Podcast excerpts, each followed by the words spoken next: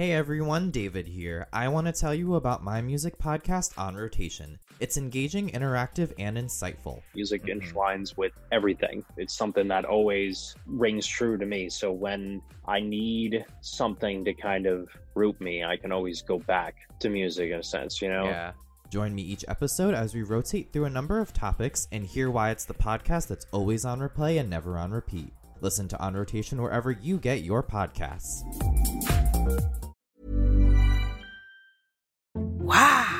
Nice. Yeah.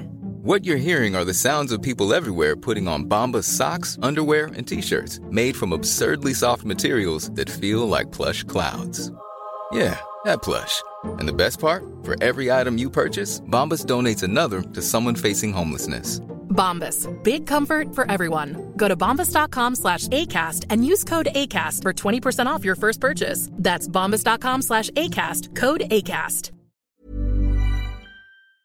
If you can learn something new and expand what you already know and change your perspective on something, especially in music, that's the biggest piece of momentum anyone can have. I think that's a big thing that artists need to do. They just be honest with what they're going through, saying, you know what, I could write a song about this. It's definitely something that's helped me find my way to myself. It's been really nice to be able to like connect with people and get this immediate feedback reaction. Life is busy, but there's always time for music.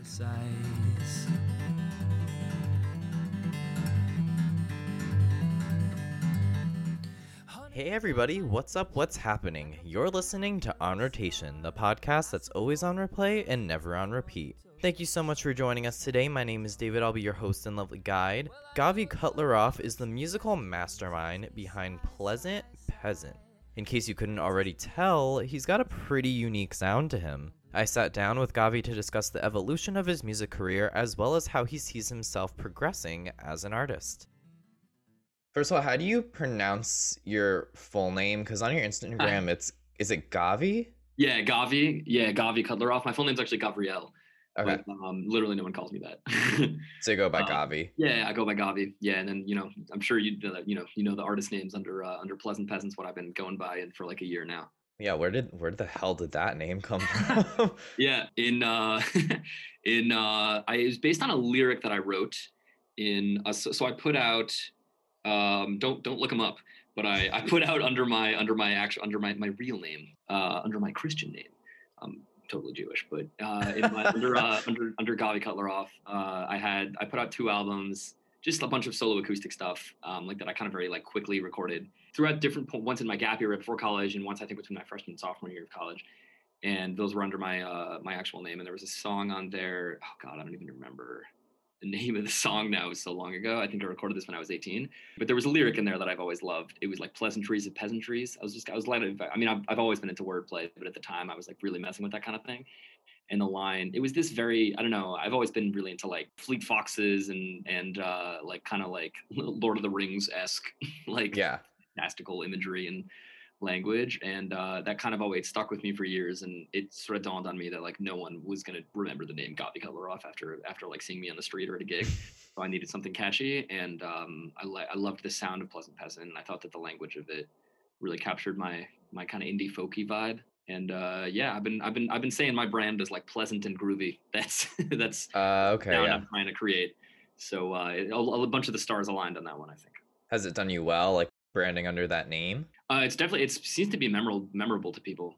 Yeah. So you know, I think mentally I'm still like playing in my basement a little bit, even though I'm like trying to put myself out there a bit. Especially like I moved to New York in August and pandemic's opening up, and Mm. you know what I mean. So it's still like I haven't had the chance to kind of like put myself out there too much with it. But I uh, it it seems to have a, a certain like stick factor for people, which is a good sign. Yeah, well, it definitely stuck out in my mind. I was Yeah, looking you up and thinking of questions and things like that. I was like, pleasant, peasant, pleasant. I was like, wait, what is it again? So it made, I mean, it made me think, and I was like, I gotta get this right. I'm talking to the guy, like, I gotta get his name right, you know. Yeah, yeah, yeah, totally. and the, and the aspect of putting yourself out there from what i knew about you because you came recommended from you know a duo that i interviewed not that long ago late night thoughts Mhm. is that you have done a lot of production work so have you kind of started out or i guess your career in music did it start out with you more behind the scenes and now you're just starting to get into the front end No, totally the opposite. Actually, Okay. I'm really yeah. That's actually an interesting question. It's funny because I really like I have like the opposite of a natural affinity for like gear, tech,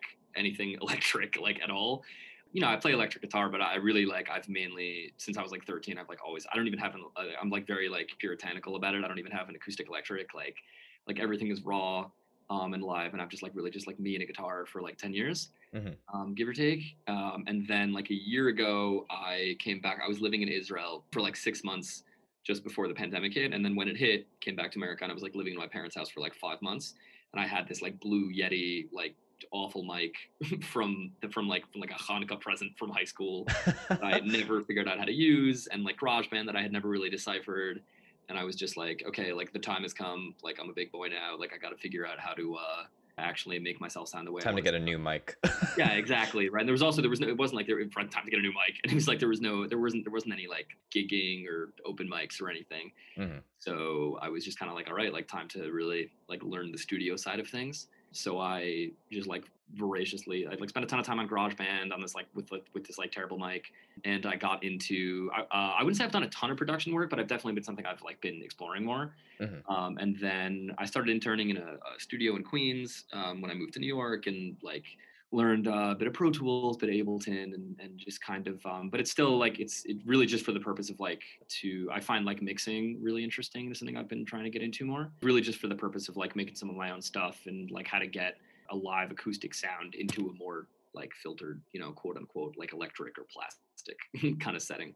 And do you think from learning all this production stuff yourself, it's kind of helped you hone in more on your sound and what you want it to sound like? Yeah, totally. I mean, it's dude, it's depressing as hell, man. it's it's a really weird thing because you you have these like it's a real. I, I was saying this a lot when I first started learning it, and I still feel like I'm first starting to learn it. But production is it's really like the uh, to use your language. Right? You asked like if you know like I've always kind of been on the back end, and now I'm getting into the front end, which is I think a more traditional narrative for a lot of musicians. But it's like I was always front end, and I'm like now moving. I'm like trying to learn the back end of things, Mhm. and it's really it's it's a huge ego check because as an it's like there's a lot of self-doubt as an artist that you have to work through i think because like when you first record yourself because you just don't know what you're doing recording wise you sound terrible and why would you Like, or why wouldn't you like you don't know i mean you like you don't know Yeah. how to make yourself sound good you don't know like it's a totally other skill and the you think because you're a good writer and maybe because you're a good performer that's going to mean that you know how to capture yourself on audio well and that's Right. just a totally other skill set so until i realized that like those were two very distinct sets of skills I was like, wow, like I'm a shit artist. Like I can't, I can't make art that sounds good to people, and that that must mean the art is bad.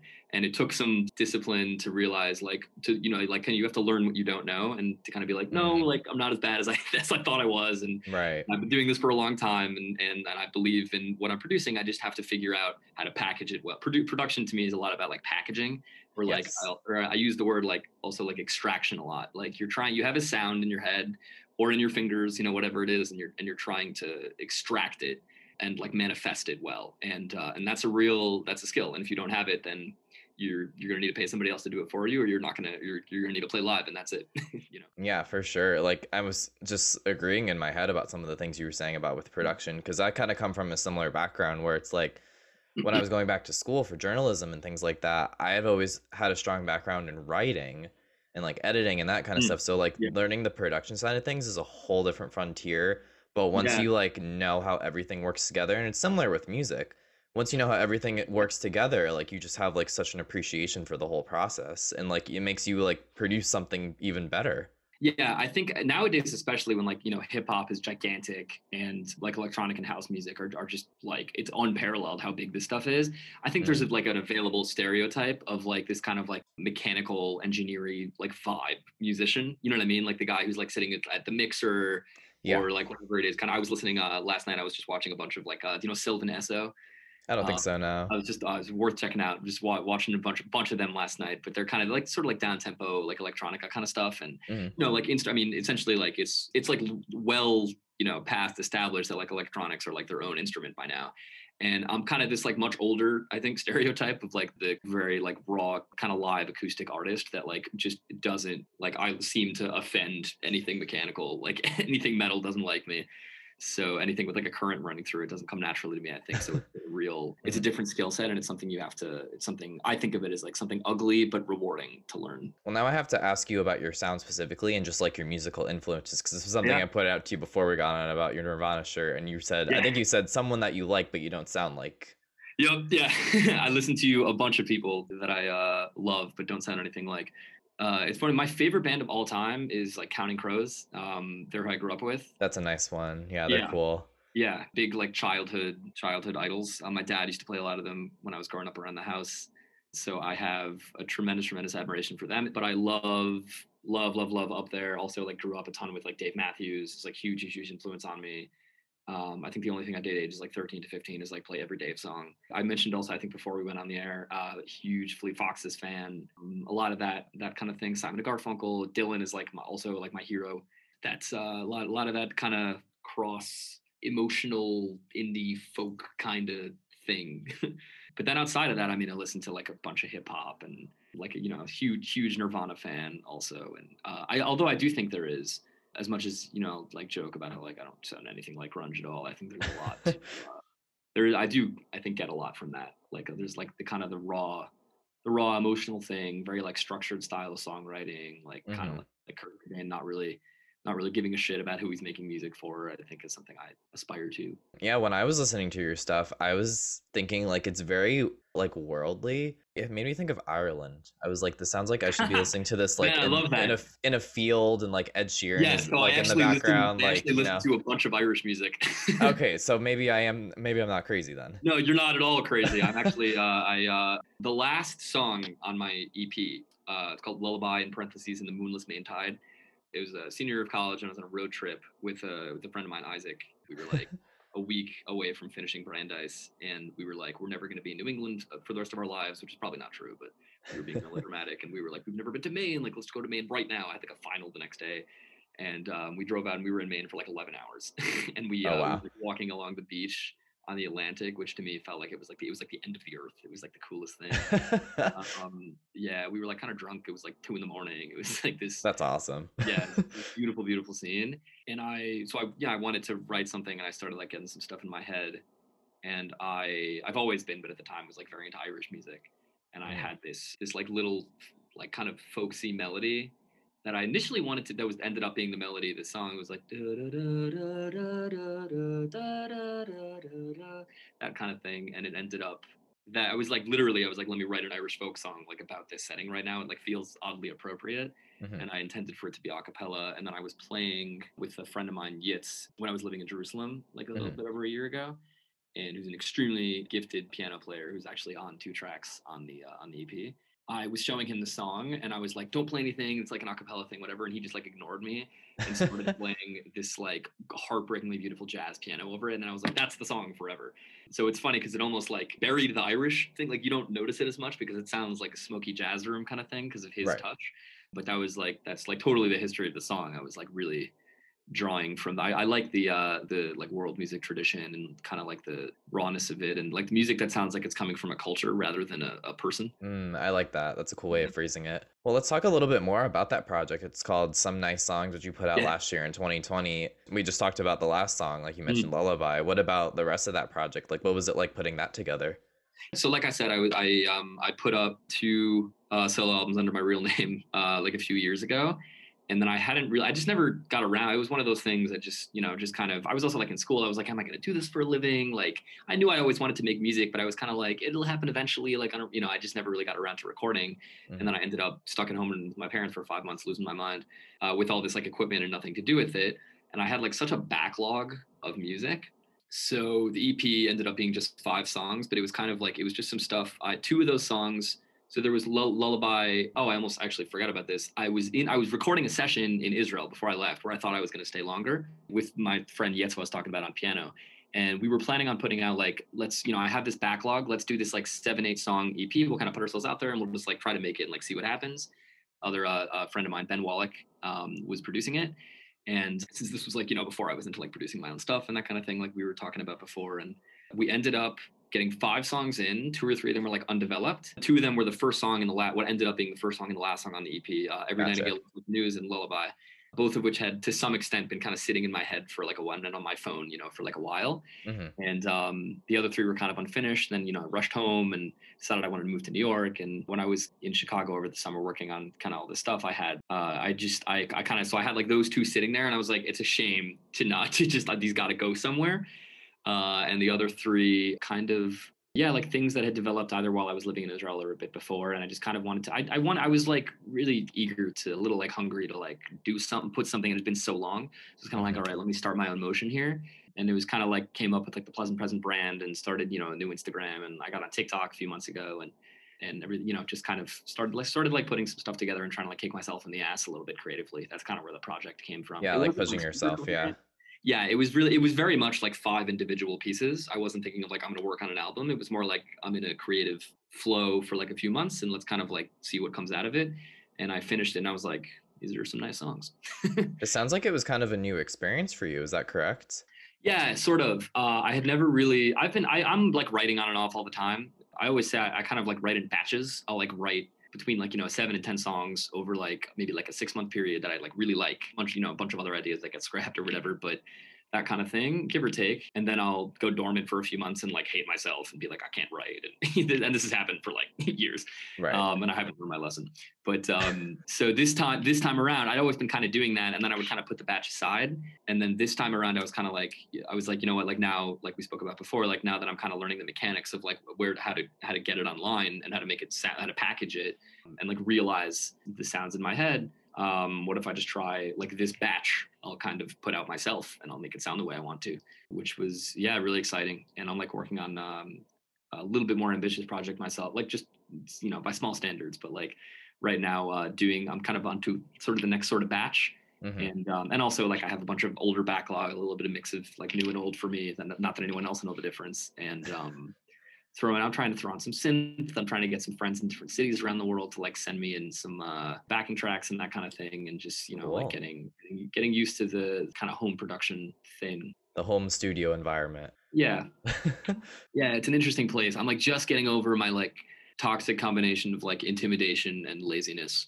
I'm like just like okay, I know enough now, just a bit that I can kind of like make the gears turn. How big would you say that backlog is that you've referenced now twice, I think? Because I'm always just so fascinated when artists and musicians and producers just have so much material that stays in that log or yeah, just goes unreleased. Like, is that Yeah. stuff that you've just accumulated throughout, you know, the past however many yeah, years? it's crazy also to like think about myself in like like if I have this backlog, imagine what like some of my heroes who are like these deeply prolific writers Yeah.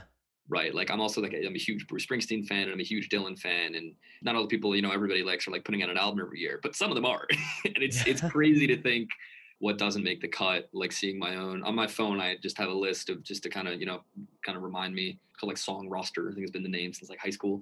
So that God, it's got to be like minimum like 30, if not a, more, but of uh, over like a couple years, which you know by my standard is a bunch. And um yeah and it never it always ends up getting recycled because every time i'll record anything you know, new things will come around and the process takes time. And stuff also falls by the wayside man. Like stuff uh it's a shame. It's a it's a weird feeling because there's some stuff i'm like man that was really good. I wish i still cared about it. You know? Yeah, and it's kind of interesting too, like that recycling aspect. It's like you might want to, when you revisit something, you might only like certain aspects of it, or you might realize you liked it more than originally. Yeah, like maybe like I don't like this anymore. Like things change like crazy all the time. Yeah, the, the phenomenon of like relevance artistically is like really interesting to me. I used uh, I remember I think the first time I'd ever kind of uh, like acquainted I was, I was I was too young to like have I think I was 16. I was watching uh, do you know John Butler? It's like the uh, the Sounds familiar, uh, yeah. yeah, he's like an Australian. He's, he's a crazy guitarist. And um, I was listening to John Butler when I was like 16. And I was watching a video of him doing this like classic, crazy, crazy instrumental he has called Ocean.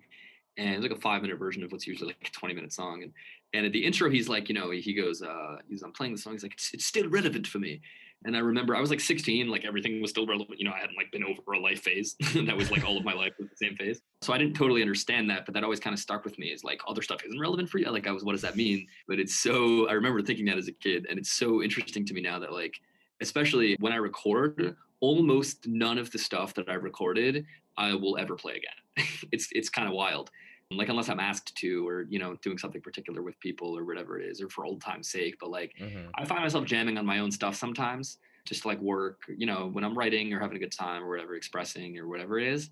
But a lot, I will rarely play stuff that's already been put to paper. But the stuff that does get like a, a couple songs like slip through, those I know are like keepers. Like I'm like, oh, like this is the best stuff I've ever written. Like if I'm still playing it, it's like presented itself to me as still relevant. Otherwise, there would it would be long gone. You know what I mean? Like so that's kind of it's an interesting. I'm like learning about my own creative process. I think. Mhm. Do you consider yourself a performer?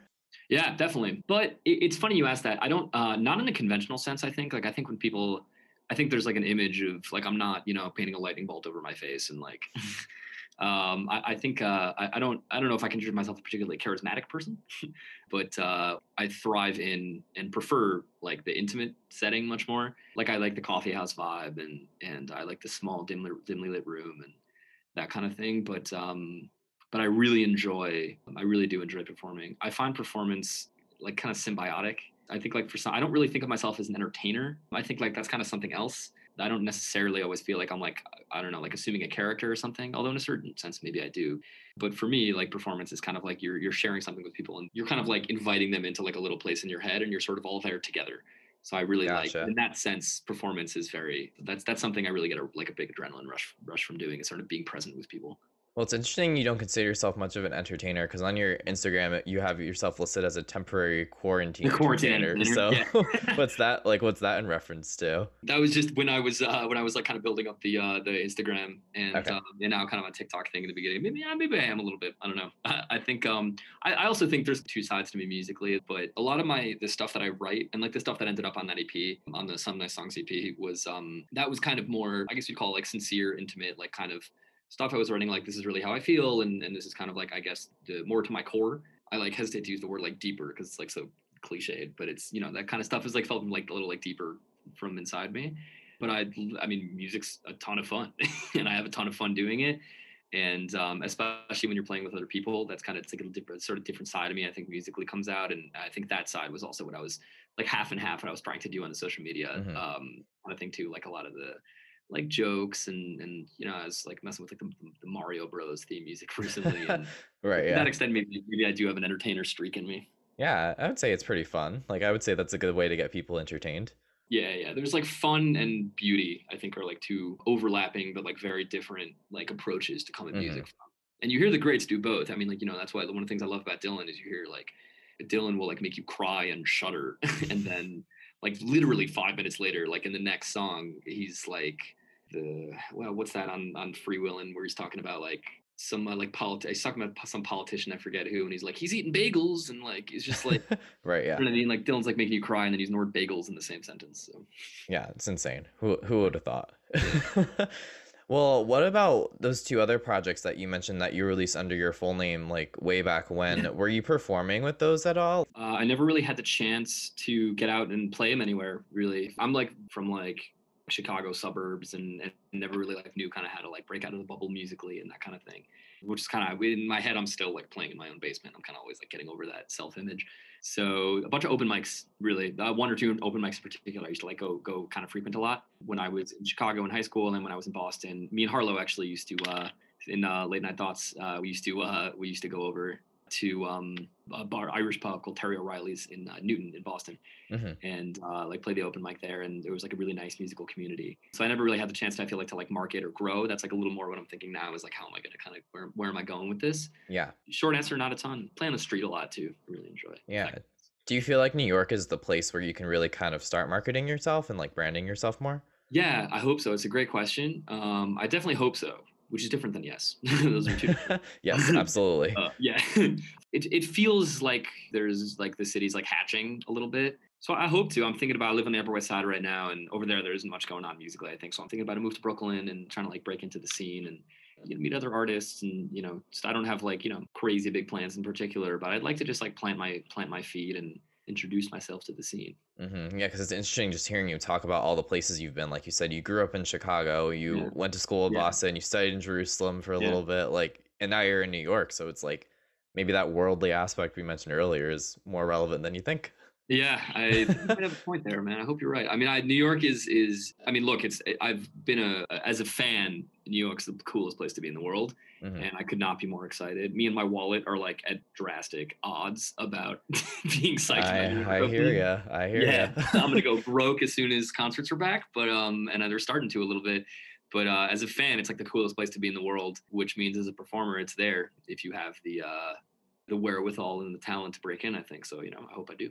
hmm And how has your work and your music career kind of, I guess, either impacted each other Mhm. or made it difficult for each other? Like Yeah. before we got on to, I asked you about that, and you work at a studio and you're also a guitar teacher. So how does that all kind of feed in to your artistry? Yeah, yeah, it's a great question. It's really, it's just like goes to show that like there's like challenges are like not a sign you're necessarily doing anything wrong, more just like a function of being a human being. Because I think if I was really doing music full time, I imagine I, would- especially now, I imagine I'd be like a deeply, deeply frustrated person. And I, I'm not doing it full time right now, but um, although I would like to in the future. But I work in a really cool. I I've, I got a cool job that I like, and uh, we're, we're building up a, a business here to uh, to kind of rightly saying like I work for a vocal coach and I teach guitar here myself, and we're um, we're trying to like book artists here to kind of like film shoots and have small gigs and kind of like an acoustic sort of thing, and like kind of half small music school, half small event venue. That's kind of the that's kind of I like story. that. That's unique. I like that. Yeah, and uh, a uh, uh, sort of a, just a multi-purpose like art space is kind of how we we sort of talk about it.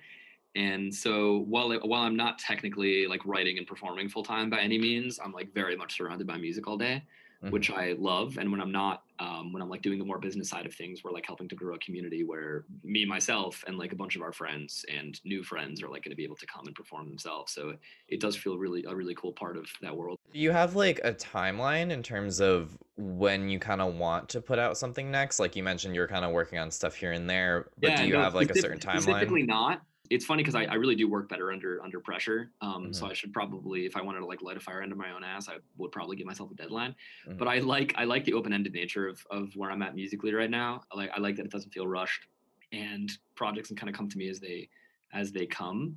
Um, and it's sort of exciting to just kind of like not really be in anyone's like I feel like I have a secret. You know what I mean? It's it's like that's like where I'm at right now. I'm trying to cherish it because hopefully if things go well, once I reveal the secret, people will like it enough that they'll want me to do more, and then I'll be in a deadline.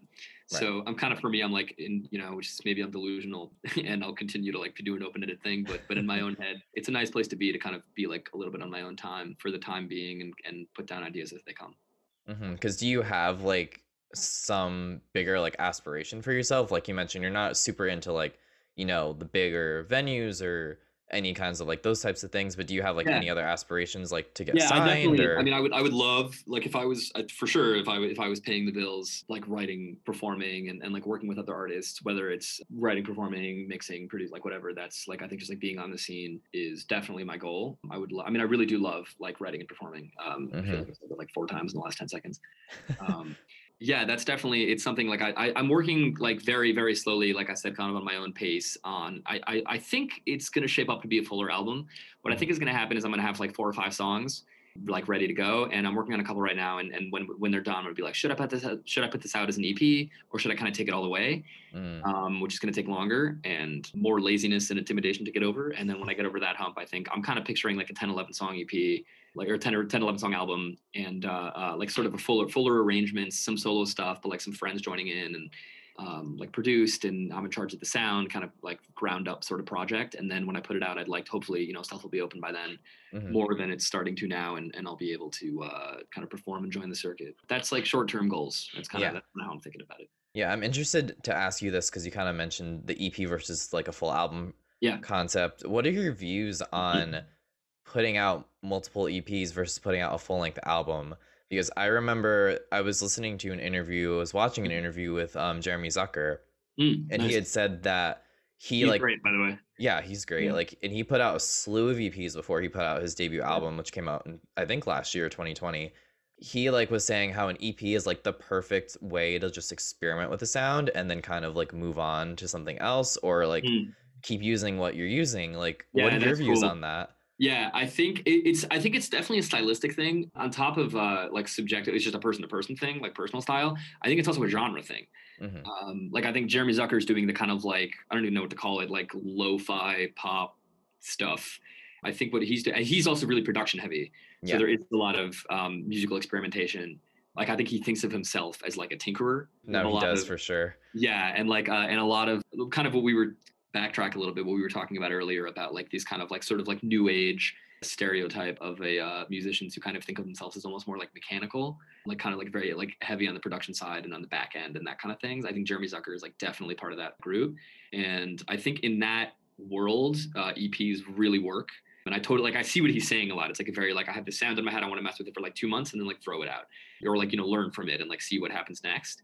For me, I I love experimentation, but I think of myself less as like a, a tinkerer, I guess, more as I don't even know what to call it, almost like a painter. I think is a little bit how I kind of in my own head. Oh, like, you okay. know, I have almost like yeah, like I have like a, I have ideas and I'm trying to get them down and kind of present them. Yeah, kind of you have like an image and you're trying to project. yeah, it, exactly. yeah. Right, exactly. And like sometimes the sounds involve experimentation. And um, and something that's been in my head recently, but I'm not really doing it for the sake of the experiment as much as I like the experiment is like something that I'm learning from to kind of express myself, if that makes sense.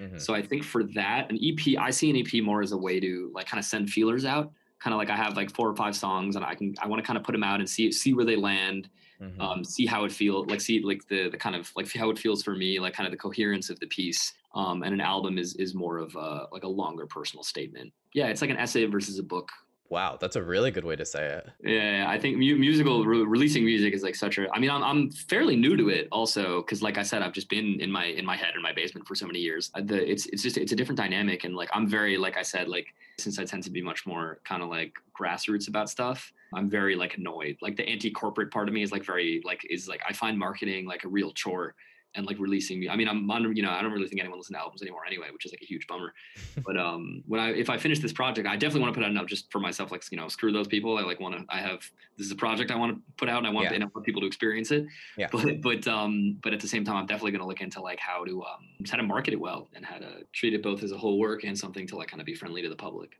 Gabi, like, thank you so much for coming on and taking Yeah. the time to speak with me. There's one thing I want to ask you that I haven't touched upon yet.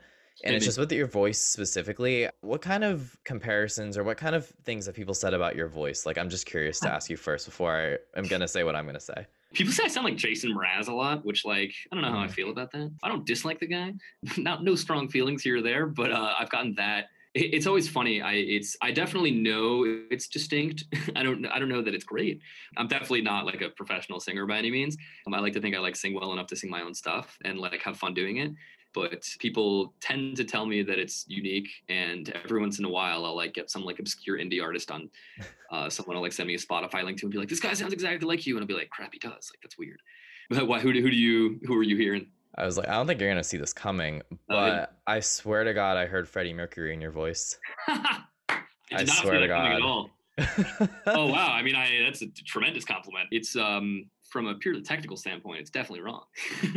um, I think that guy has eight times the range that I do. But uh, I'm a huge, I'm a big Queen fan, big Freddie Mercury admirer, both personally and artistically. But uh, yeah, I kind of hear what you're saying. We're both like dude tenors, which is like kind of weird. yeah, that's exactly what I would say. It was your tone. It was definitely your tone. Yeah, I, thanks for the compliment, man. Well, Gavi, thank you so much again. I really appreciate you coming on. Why don't you let people know where they can find you and find your music so they can look up your stuff?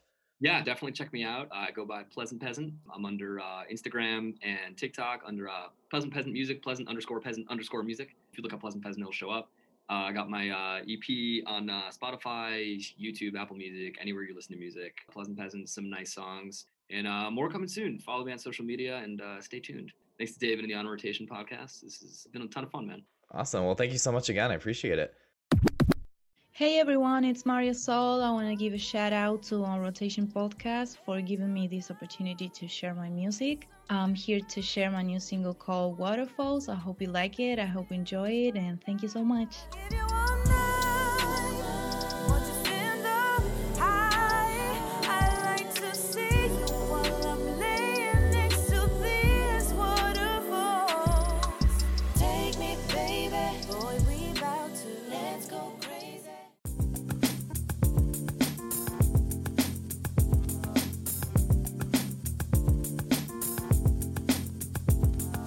Bebe Rexha is out with her sophomore album. It's called Better Mistakes, and this follows her 2018 album release Expectations.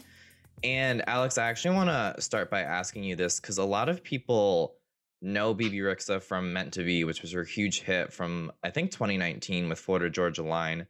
But she's been Yeah. featured and like has given her voice slash songwriting to a lot of like big hits. Like, do you know about that? Like some of the songs she's kind of helped produce?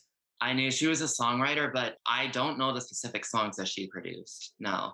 I became a fan of her actually after seeing her in concert in 2018. I went to the Kiss concert and I had heard her songs. Meant to Be was big at the time. I loved her collaboration with uh, Martin Garrix in The Name of Love. Mhm. Uh, that was a huge like song on the radio and everything at that time. So I had kind of already had a little bit of information about her. But yeah, the Kiss concert was really what kind of brought uh, my attention to her. Yeah, and like you, I like how you mentioned some of those other collabs that she had because that's kind of how she started to get noticed. And the song specifically that I was gonna mention was she actually wrote "The Monster," which was Eminem and Rihanna's duet. I don't know if you knew that.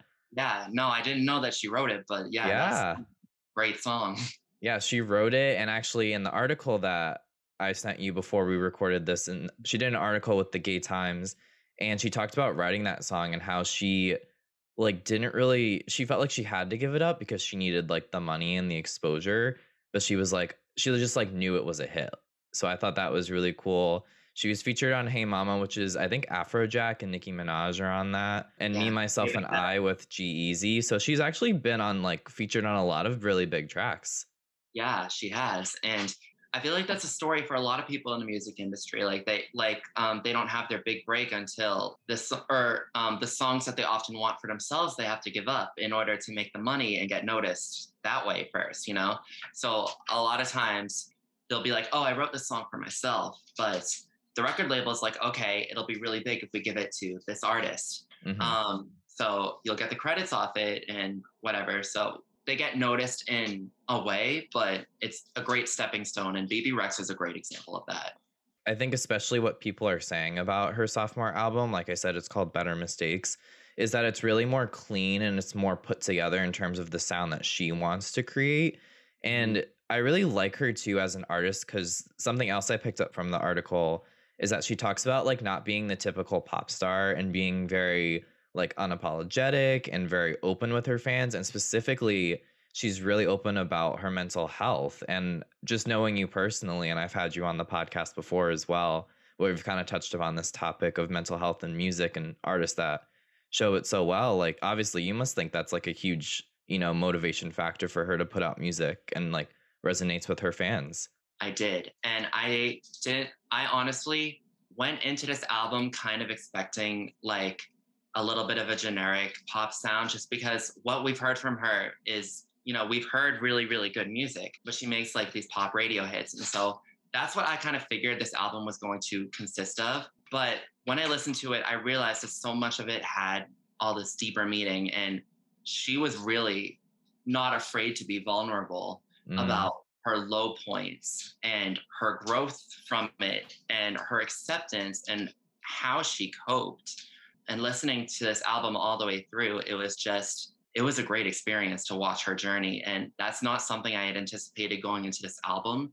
But after a few listens and just getting familiar with the story, it Mhm. it really is touching. And it's funny because I usually like to keep terms or keep tabs on the like bigger pop albums that come out throughout the year because like I like pop music, but I don't follow it like super, super closely. Mm-hmm. And I've like listened to a couple of them, like Justin Bieber's album. We did Ariana's album, the deluxe version when it came out. I really like Nick Jonas's album that came out, and each one like is good. But I feel like like what you just mentioned, Bebe Rexha's album is better in the sense that it like has so many other different elements that are more personal and raw and just like also sonically. I also think mm-hmm. there's a lot of different um like energy levels that she has with the different tracks on the album. Like there are some that are really high energy, some of them that are really low. And there's ones too that I kind of describe as like softer yet dramatic. Like I have them written here like Empty and Mama, which come at the end of the album. It's like she'll start off very like slow and very quiet, but then it builds and then it she kind of brings it back down. So she plays a lot with dynamics, I noticed on this album. That's what I noticed too, um, both vocally and with the music. And that's kind of what keeps you wrapped. And because a lot of songs, I feel like you hear them and it's you hear the literally the first few notes and you're like, oh, okay, this is a ballad. This is a dance record. And then you know what to expect the rest of it. This keeps you in the loop because you don't know what to expect by the end. Uh, whether she's going to come in real strong with her vocals or the beat is going to change totally or anything like that. So yeah, it really just kind of it was interesting and I, I just loved her variation of dynamics like you said hmm And she opened it like literally with a bang with the Break My Heart song with Travis Barker. And that one just from reading the article too and hearing it, like it's it's just so open about coping with anxiety and mental health and being very, I guess, like self-deprecating in a way. It is. And I feel like the album definitely starts with her low point and she is kind of like she's literally saying in this song i do not need somebody to break my heart because i will do it myself Mhm. um and it's almost sounds like like by the title you think it's going to be like a regular like self-love pop song like i don't need nobody like i can break my heart myself but like when listening to the context it's honestly kind of heartbreaking Yeah. um i wrote in my notes dance crying because it, it's like really sad depressing lyrics over a beat that makes you want to get up and um i am an emotional person i i love that i It's funny because I've noticed like a lot of songs like that in the mainstream too. Like I get that too. Like I definitely am someone that relates to that where it's like the lyrics are so happy, but it's com- it's like paired with these like more somber like tones or vice versa. Like the lyrics really sad and then the music's like really happy. Yes, what it reminds me of, if you've listened to Chromatica by Lady Gaga, where Mhm. she's kind of singing about like her low points over these be- beats that you would hear in like a disco club, or like Do Dua Lipa, Future Nostalgia, same thing. And Mm. that's really what that reminded me of. But I knew off the bat from that that it was going to be interesting because she's not a like she's automatically not afraid to play with what you expect versus what you're going to get. Mm-hmm. And yeah, that kind of feeds into this unapologetic nature that she was really going for. And like she was quoted in that article too that I mentioned earlier. I really liked um well, Sabotage was the one that came after Break My Heart. So that one was actually one of the singer singles she put out beforehand. Yeah. And I actually didn't like that one when I first heard it, but then the more I listened to it, it's like a really powerful song. She's saying like why do I sabotage everything I love? So that's another case of her just being really open about, you know, her own mental health and self-deprecation. Exactly. And it's just a reflection of what she's feeling in that first record, where she is just kind of like she's being tortured by the demons in her head. It's a power ballad. I wrote down the lyric matches in my back pocket. I'm the queen of burning bridges. I thought that was uh, amazing because Yeah. the matches in her back pocket, I was trying to think of what she could mean as the metaphor. Mhm. And I think that is literally just like her self doubt, her trauma, like all of these things that are going to come to play that get in her way and make her not believe in herself. Mhm. Um, that's kind of what I took would be the matches in her pocket. Um, And I just thought that was a powerful line and it stood out to me. I think definitely from listening to this album, you can tell that she started off as a songwriter and like all these other experiences she's had behind the scenes in the industry before putting out her own music. Like that was a note that I had written down. Like it's really telling like how personal and how articulate she is. Like I'm just looking at it now. Um Baby I'm Jealous, which was with Doja Cat and another one of the singles that came off the album like before. Even that one like is it deals with a very common like concept, but it like the way she articulates it in that song is so like clever. Yeah. Um, and Baby I'm Jealous. That was a song that like it was a lead single and it really struck me because I was like, this bass line is infectious. Doja Cat's flow on it too. Doja just knows how to jump on any song, make it her own, add spice and flavor to it. I love that. So yeah, I just want to say that about Baby I'm Jealous real quick. Perfect choice for a lead single. Yeah, I heard that song too before like the album obviously cuz I think it came out over a year ago now and I really really liked it and that kind of got me more in tune with Bebe and her music. And Sacrifice too is a single that she put out not that long before Better Mistakes came out and I had that song on repeat for so long. Like I had it saved almost right after I first heard it cuz I thought it was so good. Yeah, Sacrifice is another like big dance crying song almost. That one that one reminded me the most of Chromatica, I would say, um, in terms of its production, but it almost seemed like she was like reflecting positivity for the first time on the album Mhm. because she's kind of saying like she's kind of putting herself on a pedestal and saying, you know, if you're going to be with me, you need to be worth it. Like you need to be willing to put in the sacrifice, as Mhm. you know, the title says. And that's when I started to feel a little bit of relief for her because, you know, at this point in the album, I've heard so much like self deprecation. I'm like, come on. yeah. It's the first sign of her turning around, which I was happy to hear. And the story behind that song, too, I don't know how much you caught it from the article, but I paid attention to it because it was one of the singles. And I remember seeing a post from her that she said she had always been wanting to make a dance track and make dance music. And I guess this Mhm. song, Sacrifice, was inspired specifically by, she said it literally in the article, the gays and her gay best friend. And she literally like made the song because he wanted her to. And like he, like she played it for him when she finished it. And she was like, I need to get his approval. And he was like, this is going to pop off like with the gays. Like, I just thought that was so funny. Yeah, he said, you need to get on your Donna Summer right now, and Yeah. your songs need to be playing like in the gay clubs. Like, you know, like you got the poles, you got the drinks, you got the twerking, you- everything. It all needs to be to your album. hmm As you know, at the same time, we're like crying with like break my heart, sabotage, and then we're also like happy with sacrifice. So she understood the assignment. yes, yes, she did. Absolutely. I would say Um, she understood the assignment a hundred percent. And like every song in this album, like just stands alone. Like I love when an album just everything goes together, but you can still pick out the singles. Like I don't know if that's just because I've listened to it like three times in a row, but every song just like stands out, whether it's the features she has or the different sounds. Like Trust Fall was one I really liked too. It's like a double entendre saying I want to trust, then I want to fall before I trust fall. My Dear Love, I really, really liked because it has Trevor Daniel on it. And like, I love Trevor Daniel's voice and his style of music.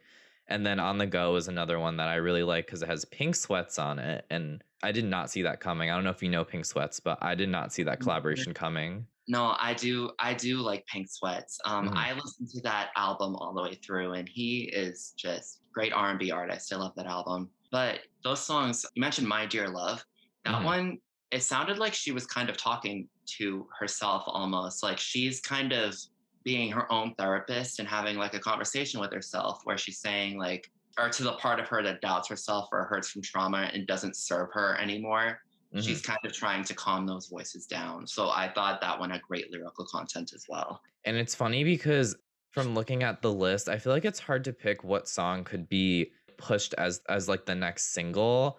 I think she was pushing Die for a Man a lot, and that one actually has been stuck in my head too. Die for a Man, it's uh, definitely another one that's a kind of sign of growth apart from what she expressed to us was her mental state in the beginning of the album. And she's talking about she's not ready for a relationship at this point and like, you know, I would never die for a man. Like she's kind of like moved past her old relationship and now she's like, you know, I'm single, nobody's to break my heart. So that's kind of where that struck me. She was at in, the, in her mental process. Do you think from listening through it like sequentially, do you think it kind of tells a story? Like you've kind of alluded to that. Yes, I think it is one that starts with her in a very dark place. It talks about how she's impacted by it. It shows her getting better, but still being impacted by it. And like later on, it like morphs into acceptance and Mm. Seeing that pattern. It's a pattern that we're very familiar with in terms of like people just telling stories of how they got from one place to another. And just the way that she did it and how ingrained it is and how gradual it is and how there's no song there there are no two songs that really express the same like thing like Mhm. she really wrote these at different points in her healing process so yes this album is definitely not only sonically but in terms of the message very cohesive and that's something that i definitely appreciated as an album it's not something where she's just producing a couple good singles and make and then recording fillers like she's not doing mm-hmm. writing a good album start to finish Yeah, like this is an album I could see. I don't know how successful it'll be. Like her last album obviously did pretty well, and she hasn't had like too too much success with the singles compared to some of her past ones. But if mm-hmm. it was up to me, this reminds me of like Rihanna's Talk That Talk. Like almost mm-hmm. every song from that album like charted. I could literally see the same thing for this if it were to get the push and the promotion for it. exactly that a rihanna album would Yeah, and like I think uh, kind of even sonically, I can kind of compare those two as well, like with what they've done with their music. Like this is a sound that you would kind of hear from any pop artist in that realm that deals with these other genres of rock and dance and hip hop and things like that. Yeah, exactly. And I think the other thing that makes her sound stand apart, I think her vocals are very underrated. Like she's very underrated as a vocalist.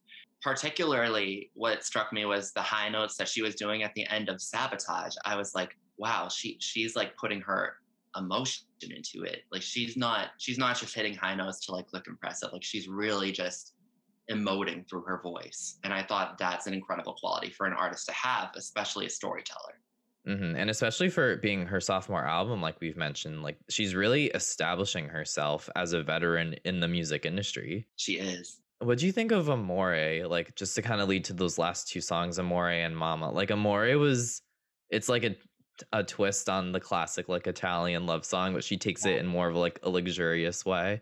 Yeah, that song hit me kind of personally because that so that was my papa's favorite song, and that's kind of how Aw. we now. Yeah, because he was an Italian chef.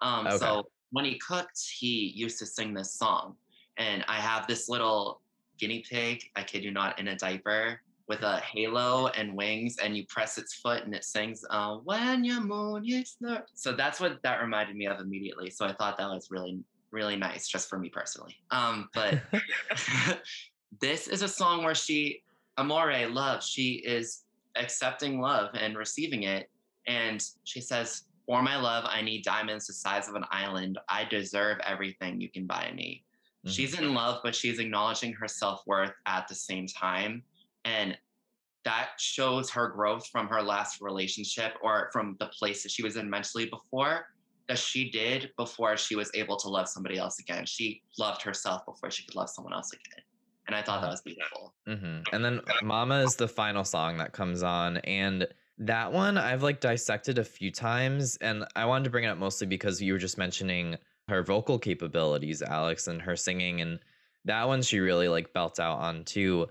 But I'm like, I feel like with Mama too, she's kind of also talking about herself in a way, but like equating it to her mom, you know, because obviously it's called Mama. Like, did you kind of get the same feeling? Yes, I thought. I mean, obviously, it says "Mama." My first thought when I saw the title is that it was going to be a dedication to her mother, and whether or not she meant it to be for her mother, it was definitely something that struck me as a message to herself. Like, "Mama," like she's talking to herself, and it opened with an orchestra, which made me immediately know it was going to be a great record. I love that. yeah, she said, I've cried a couple hundred nights. I'll probably cry a hundred more. I'm trying to live a diamond life. I think it's almost a much healthier perspective on the fact that she's dealing with things because that's part of life. Mm-hmm. And she's accepting that they happened. She's accepting that they're going to happen. But, you know, all you can do is try and live that diamond life. And it's never going to be perfect. But, you know, you just keep trying. And that's a journey that we're all on. So that, and I, yeah, I just thought the song was beautiful, beautiful message, beautiful and healthy perspective. Yeah, I 100% agree. I think the only song, well, there's a couple songs we haven't talked about, so we'll mention them really quick.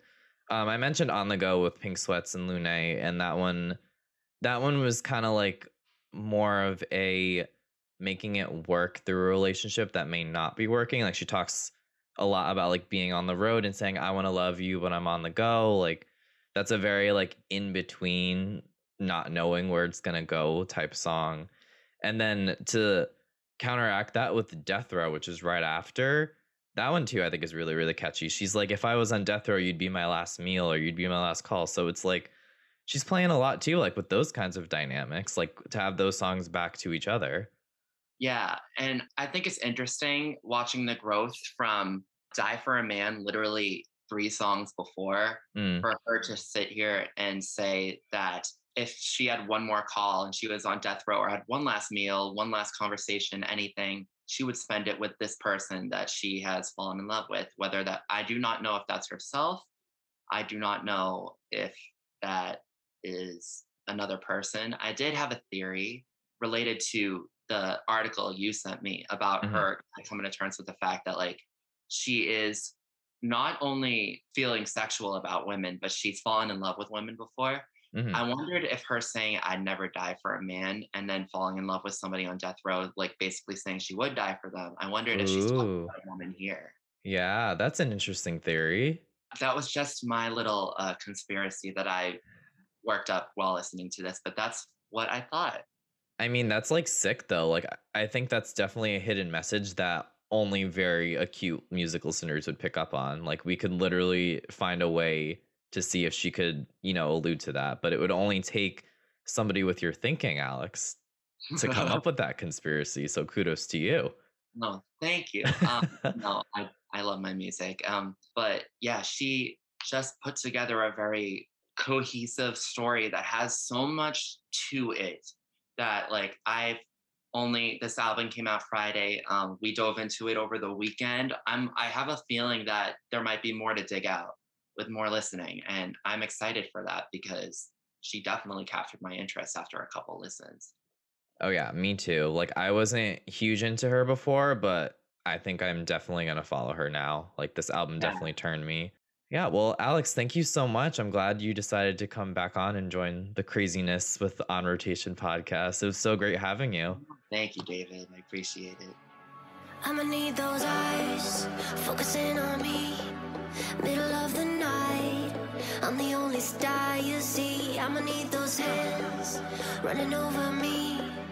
Cause I ain't that type to let you go easy. So. And that's the rotated review. Want to join me for the next review? Send in your suggestions to the On Rotation Podcast at gmail.com. You can also hit me up on Twitter at the On Rotation or Instagram at On Rotation Podcast. Make sure you hit that follow button while you're at it. To read this review fully, see my blog, or listen to past episodes, log on to onrotationpodcast.wordpress.com.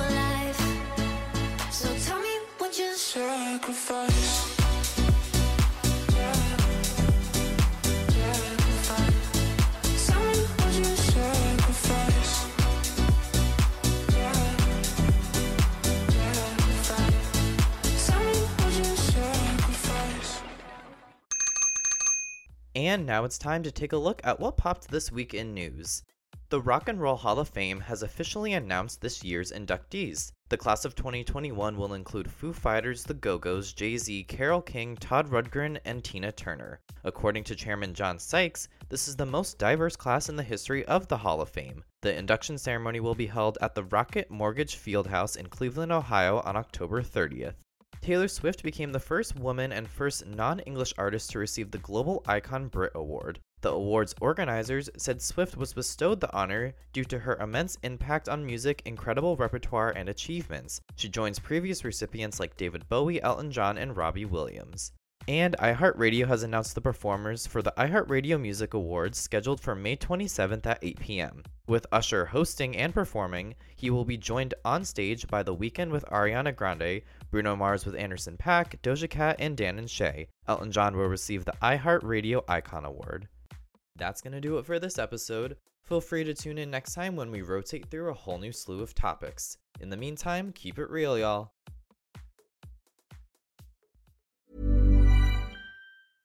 Hey, it's Paige DeSorbo from Giggly Squad. High quality fashion without the price tag. Say hello to Quince.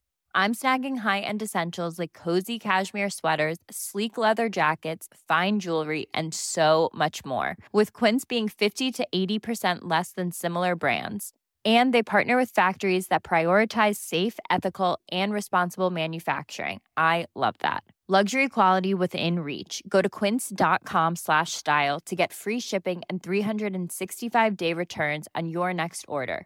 Quince.com slash style.